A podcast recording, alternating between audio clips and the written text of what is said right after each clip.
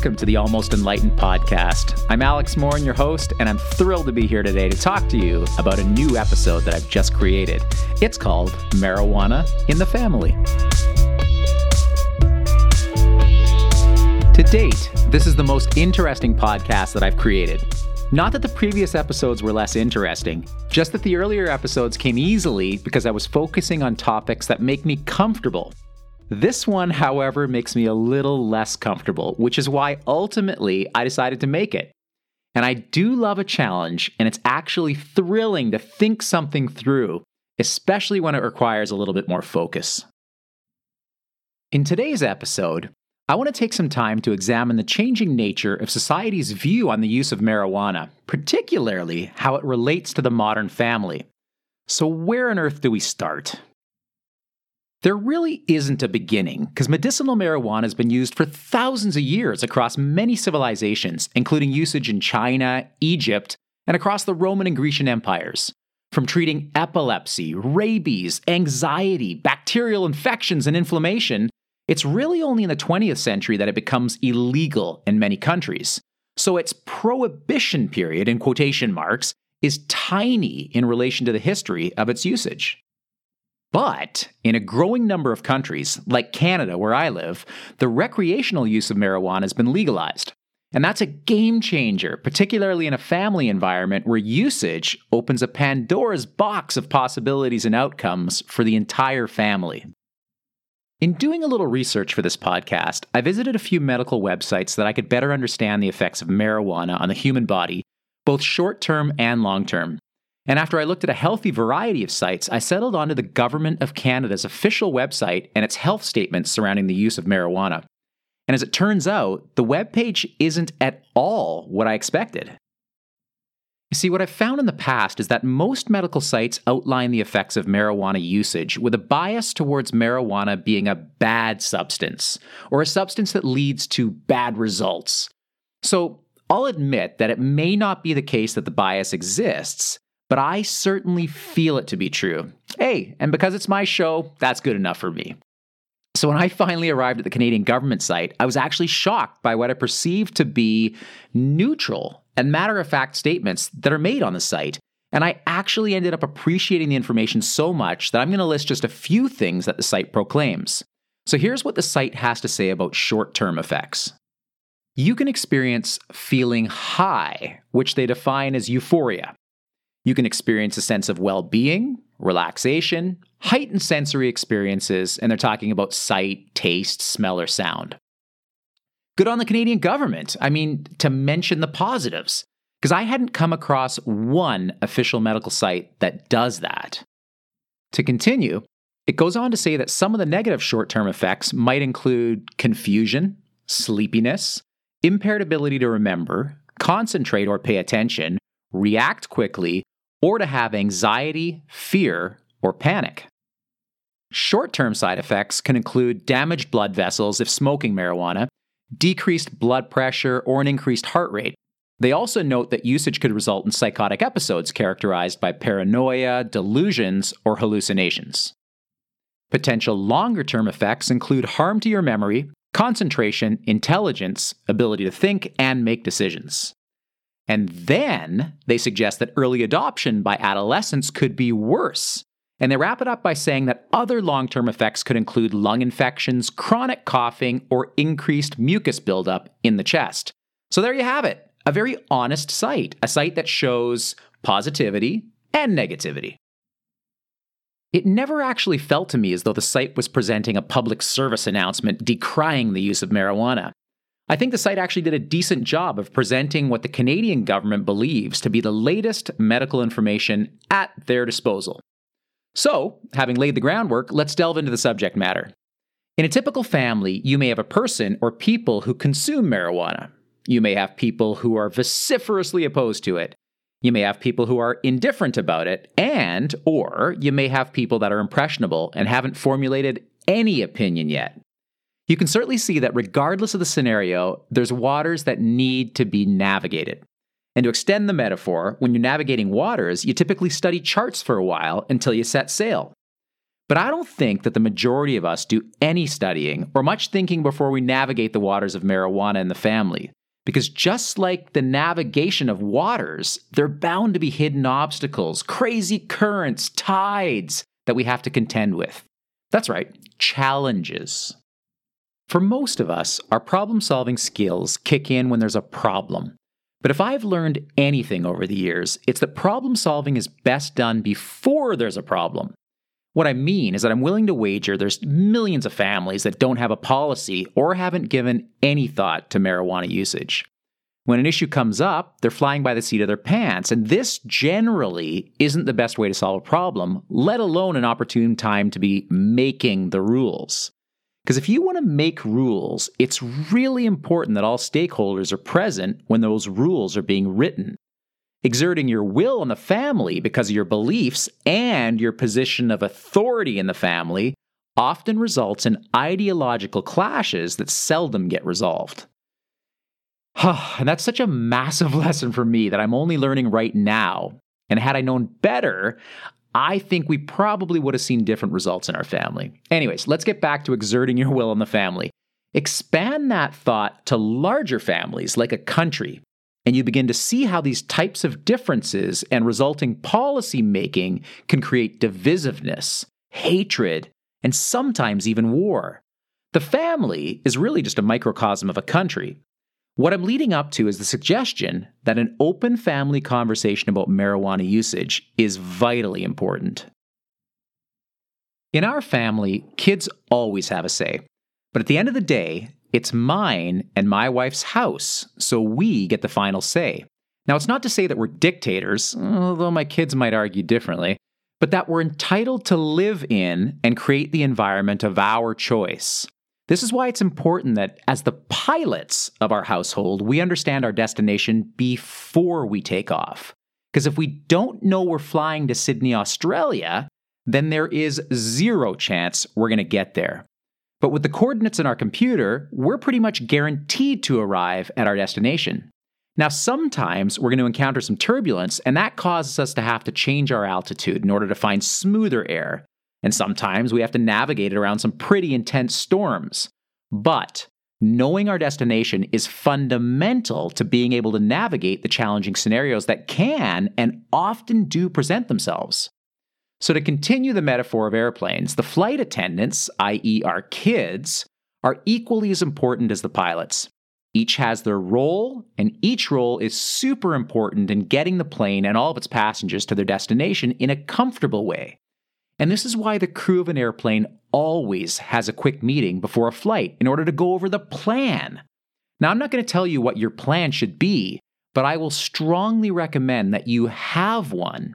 And that even more importantly, you share that plan, work on the plan together as a family, modify it accordingly, and not be afraid of revisiting it often should circumstances change. But above all else, have a plan. All right, I find this next part fascinating. Marijuana usage is also subject to stigma. For example, do you feel weird or uncomfortable if you're smoking a joint in your backyard and you know your neighbors can smell it because they're also outside? Would you be embarrassed if your five year old told his teacher that his parents were smoking the devil's lettuce last night? How would it make you feel if you handed in your expenses to your boss and one of those expenses was marijuana. What does your mom think? What does your dad think? What do your grandparents think? You get the point. What I'm saying is that while we drink in our backyards without giving it any thought, and we wouldn't care if our son or daughter tells their teacher that mom loves wine and dad loves Budweiser, there's definitely a stigma that's attached to marijuana usage. Actually, here's another scenario.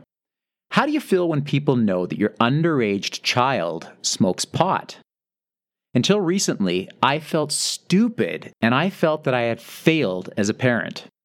So let's pursue that for a moment. I used to feel shame whenever I had to be honest and confess that one of my children smokes marijuana. Why did I feel that way? It's not my choice that my son smokes it. But as parents, we'd always been open and honest about the pitfalls of drug usage of any kind, including marijuana. And yet, in spite of good role modeling, lots of healthy discussion, and a loving environment, one of our children still went down that path. Do I still love him? Yeah, of course I do. Am I disappointed? Hmm. That's more of a complicated question to answer, as my feelings on the topic are still evolving. I certainly used to be disappointed, but these days, I'm choosing to accept my son for who he is. And who he is is a beautiful human being with heart, dreams, creativity, humor, and love.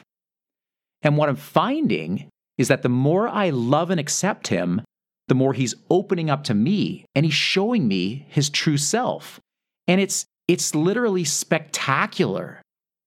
Am I worried that he's possibly diminishing his intelligence subjecting his lungs to carcinogens or that his adolescent brain may be negatively impacted by his choice? Yeah, for sure. But at a certain age, and he's certainly at that certain age, people have to make their own choices and understand their wants and desires. Now, I do hope and I do pray that he gets there. And in fact, I affirm it every day by writing or saying how proud I am of my son, how great life is for him and for me, and how he's finding his true self on the path of his choice. I'm letting go, but I'm still always there for him. And that is totally different than throwing away or rejecting. No, I'm letting go of the emotional attachment to what I want for him.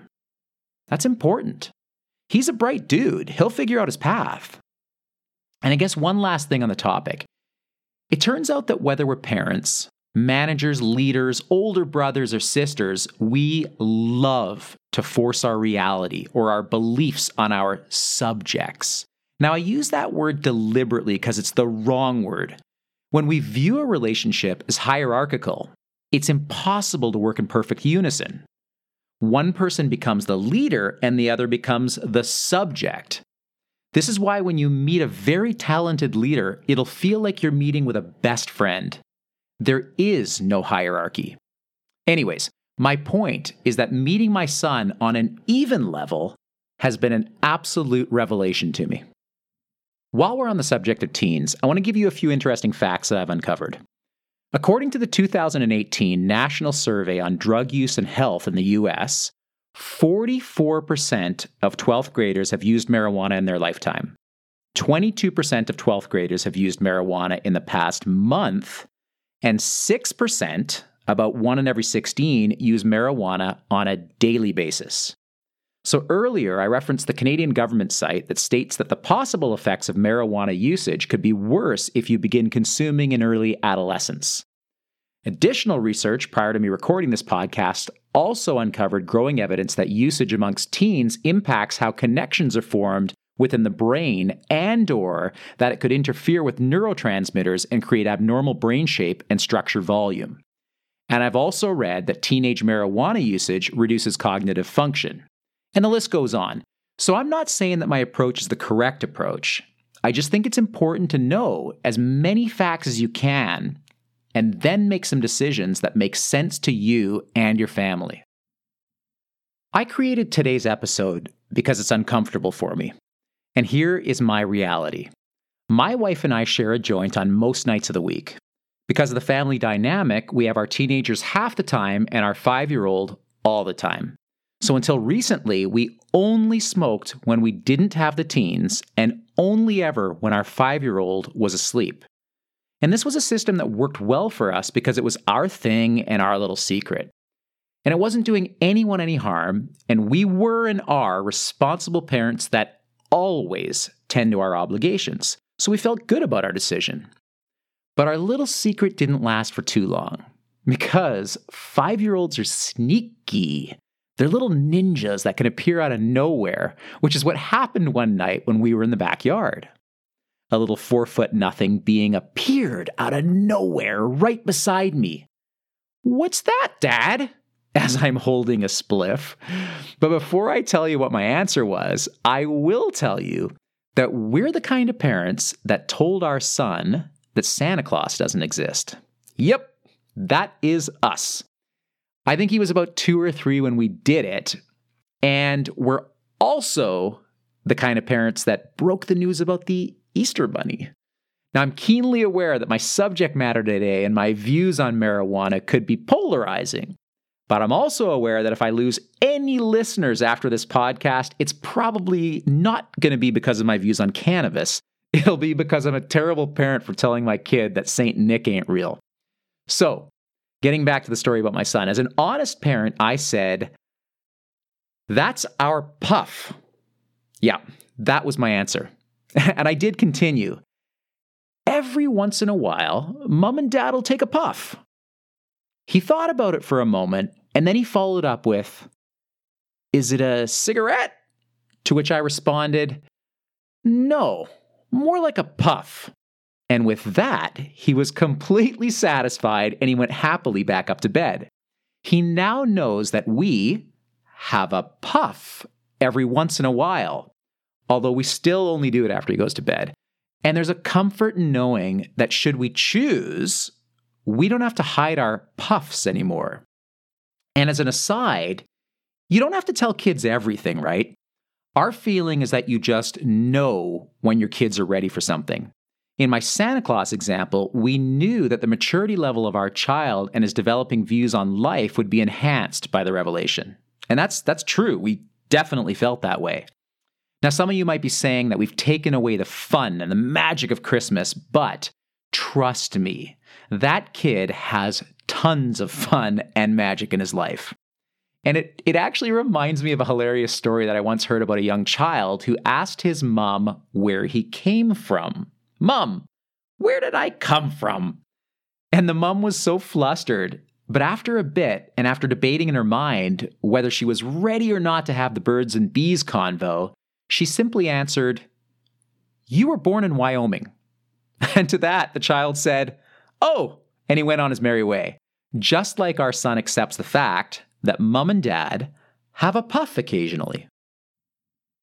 Another dynamic to consider on the subject of marijuana usage is that of addiction. Addiction is real, and I have firsthand experience with close friends and family members who have been or are addicts. And I know it can be a scary thing. So, based on my own experience, one of my beliefs on addiction is that most of us are addicted to something. And that something is usually destructive or harmful and doesn't jive with our true wants. Addictions to work, porn, toxic relationships, gambling, eating, overspending, clothing, and even depression are sadly the norm. My contention is that addiction isn't an availability problem, it's a misalignment problem. Let me explain. Why is one person addicted to shopping and not to Jack Daniels? How does someone get hooked on gambling and not on heroin? The answer is found in our subconscious beliefs. The shopper believes that what will make him happy is clothes. The alcoholic believes that what will make her happy or numb the pain is Jack Daniels. Those are beliefs. They're not predicated on the availability of shopping malls or liquor stores. Does accessibility make it a bit easier to become an addict? Yes. However, with or without access to malls or booze, the addict's going to seek and find what they want. You know the drill. Addicts will do anything to get their fix. If you're addicted to clothes, you'll go into debt to feed your addiction. You'll form friendships with others that share your wants. You'll create your reality based on what you want. So, as an addiction counselor will tell you, the best way to confront an addiction is to examine your wants. What's behind your desire to shop, to drink, or to smoke? When we figure that out, and only then can we begin to work on aligning our wants with our true desires, which I've said on many occasions are rooted in the heart. As I suggested in the Energy podcast episode, One's beliefs are either genetic or environmental. In a lot of cases, you inherited your penchant for alcohol abuse either through genetics or environmental factors such as stressful environments, early age drinking, or family history, according to Talbott Recovery's research. How you become an alcoholic is somewhat incidental, but how you break the habit is essential. This isn't a podcast about addiction, but I'll tell you something that should absolutely be contemplated when considering the family's stance on marijuana use is that each family member's underlying beliefs must be taken into consideration. Maybe we'll tackle that enormous subject in another episode. All right, let's have some fun. This podcast is called Almost Enlightened for a reason. As we head down the final stretch, I'm going to share a few things that actually make me smile or they make me laugh.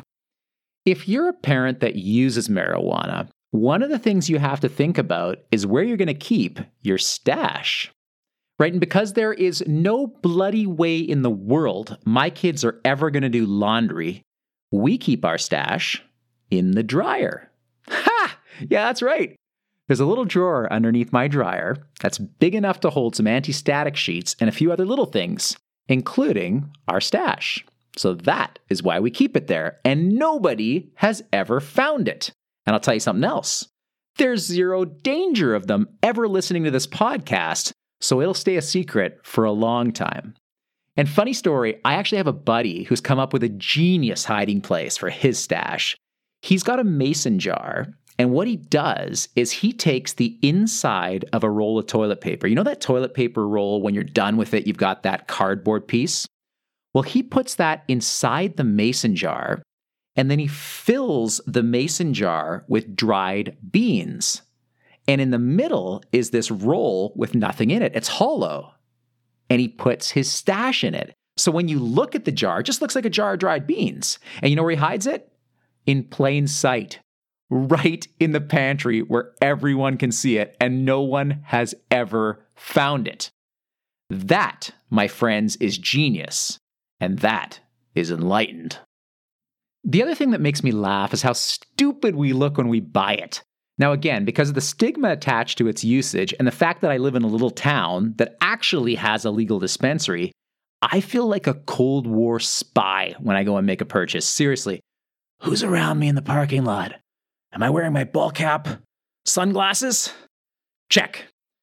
In three, two, one, I will exit this car and take normal steps so that I don't attract any unwanted attention. and invariably, oh, hi, mum of child's friend. I'm just, uh, yeah, going next door um, to, to the nail salon. Yeah, yeah, yeah, I'm getting a gift card for my wife. Anyways, these are some of the little things that you just have to laugh at when you think about the subject. Did we solve the marijuana debate in this podcast episode? Uh, no. Do I respect others' opinions who believe that marijuana should never be used? Yeah, actually, I do. And as my teenage son always says, you do you. I like that. He's right and he may be right about a lot more than I give him credit for. So thanks for listening. I hope you have an awesome day or an awesome evening. I appreciate you.